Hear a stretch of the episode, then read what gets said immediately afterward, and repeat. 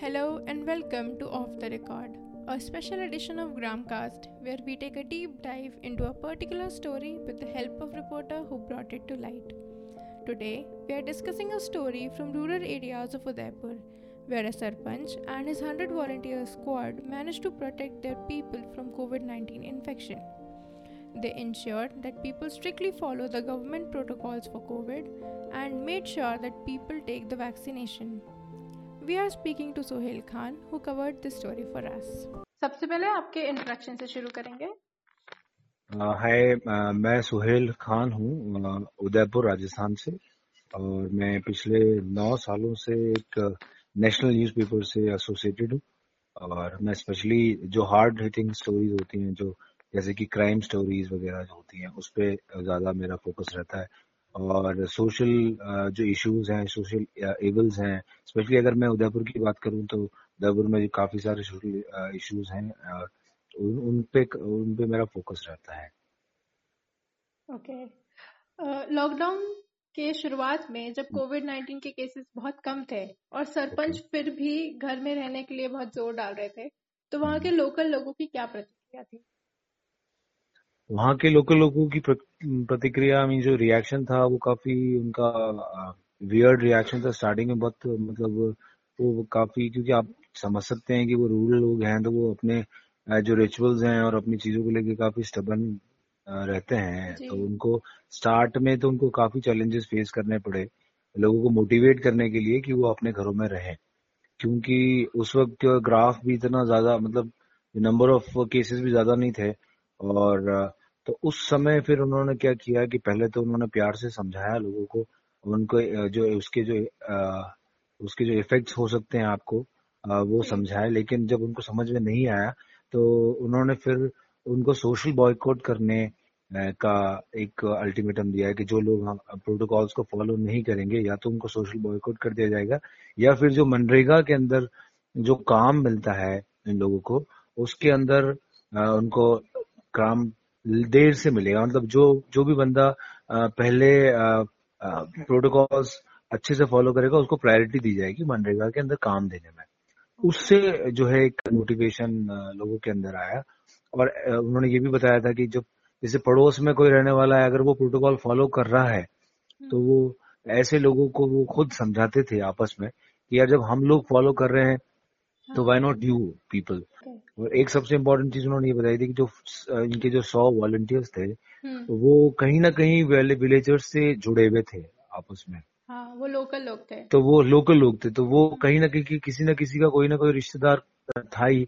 हाँ. तो वो आप वैसे उन्होंने भी उस तरीके से भी मैसेजेस कन्वे किया लोगों को कि आप लोग और उनको मोटिवेट किया पंचायत ने कोविड नाइन्टीन रिलीफ के लिए काफ़ी सारी चीज़ें खरीदी हैं हम्म। और उन्होंने उनका बजट का इंतज़ाम कैसे किया जो चीज़ें खरीदी है उनके लिए और हम्म। क्या उन्होंने कोई फंड लिए या डोनेशन लिए नहीं उन्होंने कोई फंड्स किसी से रेज नहीं किए ना किसी एनजीओ ने उनको ज्वाइन किया ना किसी मतलब कोई दूसरा ऐसा बंदा से जुड़ा कि जिन्होंने ये मतलब उनको ऑफ़र किया प्रपोजल दिया हो कि भाई हम भी इससे जुड़ना चाहते हैं फाइनेंशियल हेल्प के लिए लेकिन ऐसा कुछ भी नहीं हुआ। वो उनका कहना है कि अभी तक जितना भी एक्सपेंस हुआ है जिन भी चीज़ों के लिए चाहे वो सैनिटाइजर्स हों चाहे वो मास्क हो चाहे वो दूसरी चीज़ें हों दूसरे इक्विपमेंट्स हों सभी का खर्चा वो खुद ही सोली ही बेयर कर रहे हैं। ओके okay, मतलब पंचायत बेयर कर रही है। पंचायत बेयर कर रही है एग्जैक्टली जो हम लोगों की हम जो फंडिंग है हाँ. उसी से हमने इसको किया और किसी से एक्सटर्नल फंडिंग हमें नहीं मिली और हमने मांगी भी नहीं अच्छा ओके कितना मुश्किल है गाँव के लोगों को काला जादू करने वाले बाबा से दूर रखना और उनके पास जाने से रोकना और हॉस्पिटल जाके इलाज करवाने के लिए प्रेरित करना। हाँ काफ़ी काफ़ी मुश्किल था इस स्टोरी के दौरान जब मैंने भी ये उनसे पूछा था हम्म। और फिर मैंने लोगों से भी बात की थी तो यही चीज़ निकल के आई थी कि वाकई में क्योंकि मैंने स्टार्ट में भी जैसे आपको बताया कि जो जो विलेजर्स हैं या जो रूरल पीपल हैं उनको एक पाथ से दूसरी पाथ पे लाने में काफ़ी उनको चैलेंजेस फेस किए बिकॉज़ ऑफ़ द इलिटरेसी पहले क्या किया उन्होंने कि उन लोगों को आइडेंटिफाई किया उनको कितने लोग ऐसे हैं उस हम्म। ग्राम पंचायत में। फिर उन्होंने क्या किया कि दो लोगों को मतलब इस तरीके से किया कि उन लोगों ने गाँव छोड़ दिया।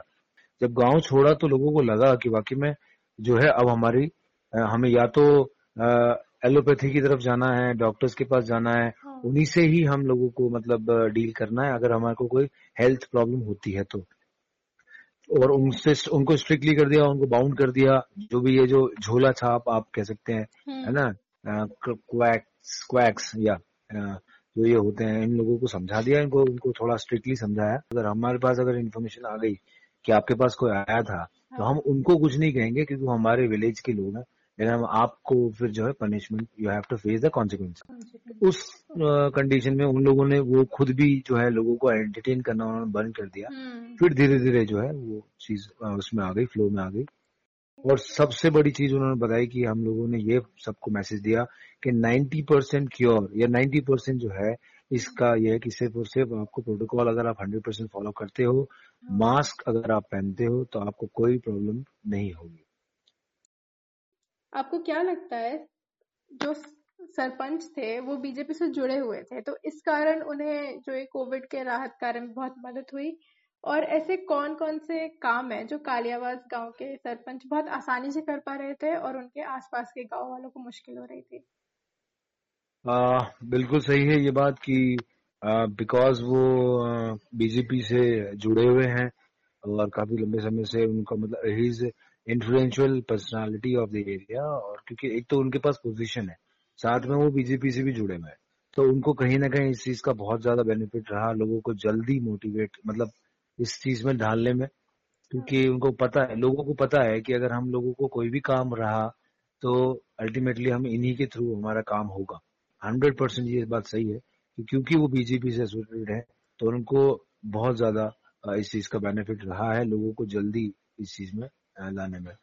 और आपने पूछा कि दूसरे लोग क्यों नहीं कर पा रहे हैं जो उन्होंने हाँ। किया?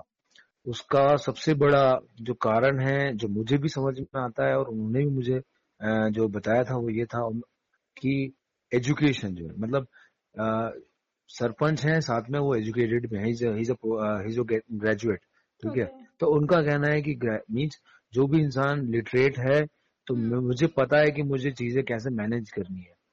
और दूसरे कई सारे सरपंच ऐसे भी हैं जो कि जितना उनकी मतलब क्वालिफिकेशन होनी चाहिए हम्म। उतनी क्वालिफिकेशन नहीं है तो भी वो सरपंच हैं तो, हाँ। तो इसीलिए वो कोई एक्शन प्लान नहीं बना पाए या वो कोई इस तरीके से स्ट्रेटेजी बना के नहीं चल पाए जैसे हमने किया और उसका पूरा के पूरा क्रेडिट अपनी अपनी एजुकेशन को देते हैं और दूसरी उन्होंने अपनी टीम को क्रेडिट दिया कि जिस तरह के वॉलंटियर्स उनके साथ जो जो यूथ जुड़ा हुआ है उनके साथ उनका जो मोटिव मतलब सेल्फ मोटिवेटेड लोग जुड़े हुए हैं और जब एजुकेटेड लोग मिलकर काम करते हैं साथ में अलग अलग फ़ील्ड से जुड़े हुए लोग तो फिर डेफिनेटली वो एक कंस्ट्रक्टिव काम होता है। उनका यह कहना था। थैंक यू सोहेल हमसे बात करने के लिए और अपना टाइम निकालने के लिए और ये अमेजिंग स्टोरी हमारे साथ शेयर करने के लिए। Thanks a lot thank you thank you so much okay Tune to our podcast for more Indian anecdotes. Gramcast, unheard stories from rural India. Now available on Spotify, Apple, Amazon, and Google Podcasts.